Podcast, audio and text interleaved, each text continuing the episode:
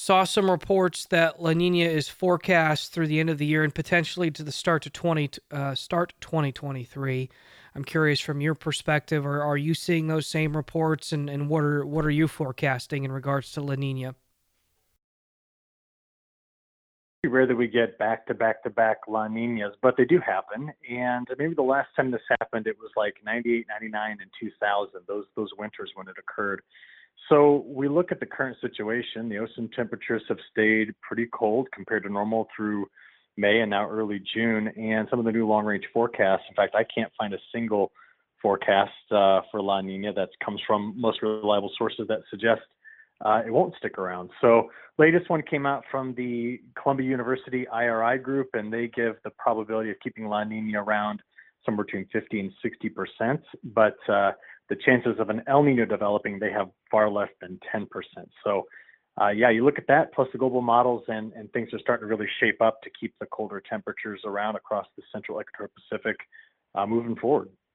Well, let's, uh, uh, Eric, let's break this down by kind of growing regions uh, here in the U.S. and in regards to what does, if La Nina is going to stay, what does that mean um, for producers in each of the regions as we look to the summer and get into the fall? So let's start with the Western Corn Belt. That's where I'm at.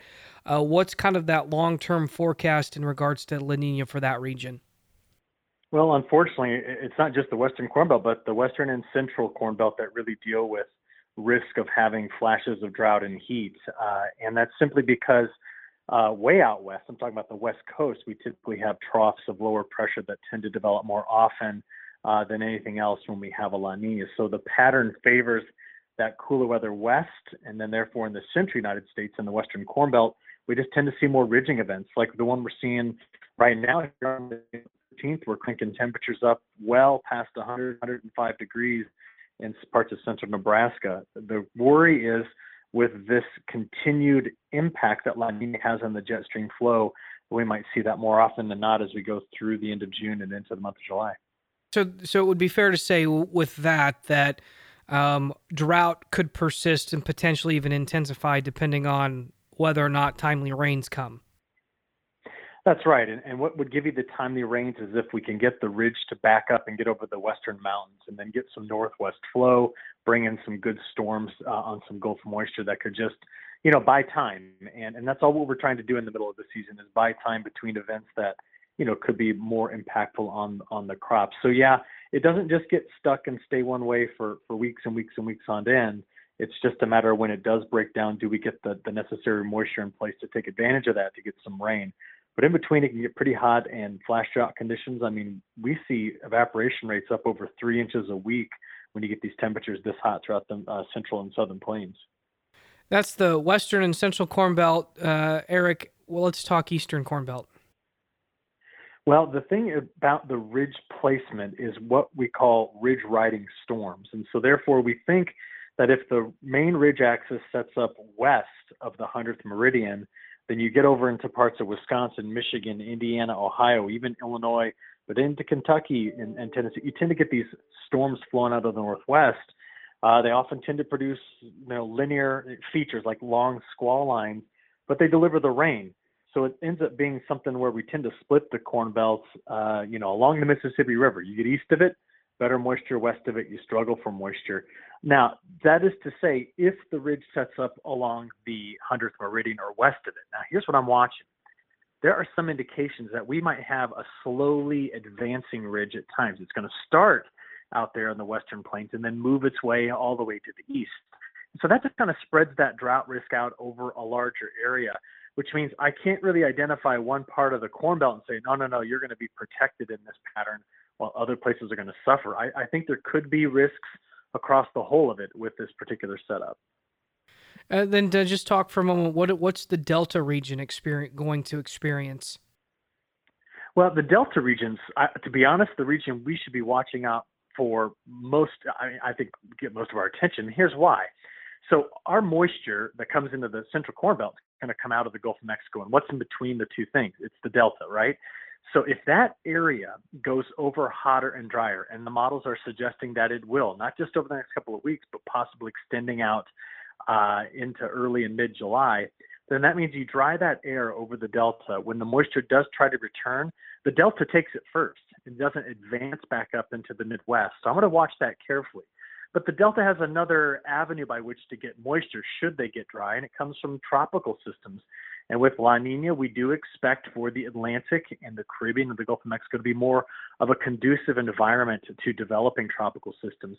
And that's primarily because the water temperatures are already warm and La Nina events tend to reduce wind shear in the Atlantic while increasing it in the Pacific.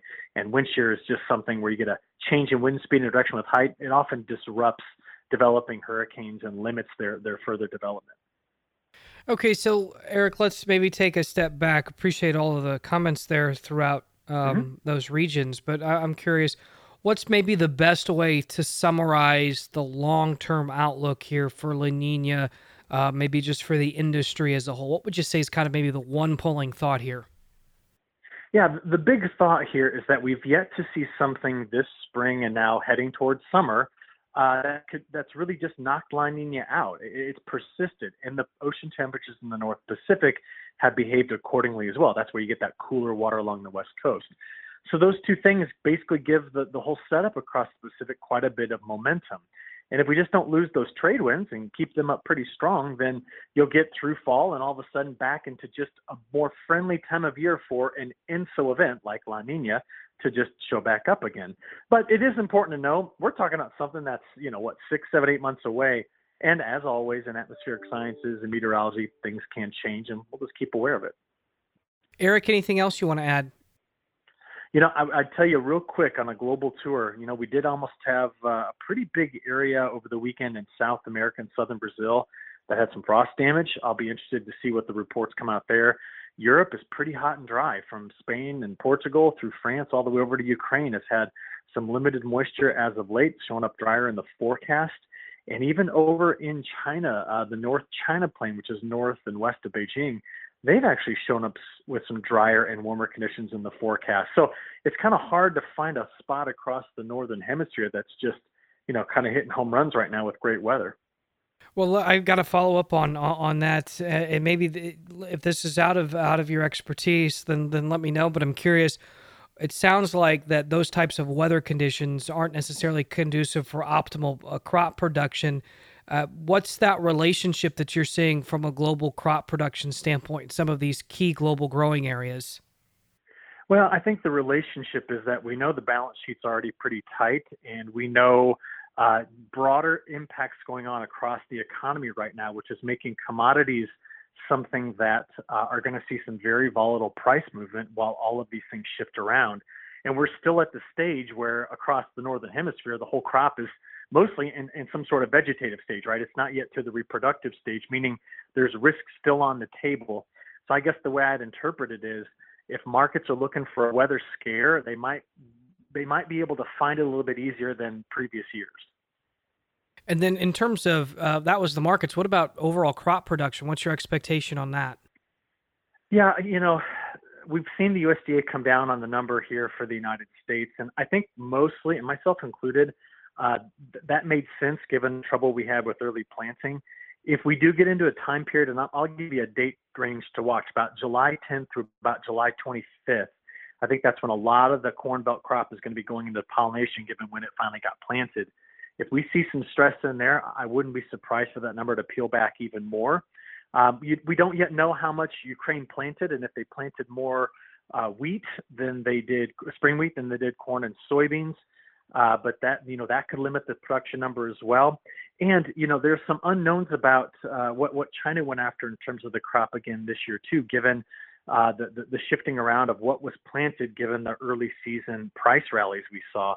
So I, I think it's this is still largely an unknown number, uh, and at this point we, we kind of just use the best guidance, which is coming from those big ag centers like the USDA and stuff like that.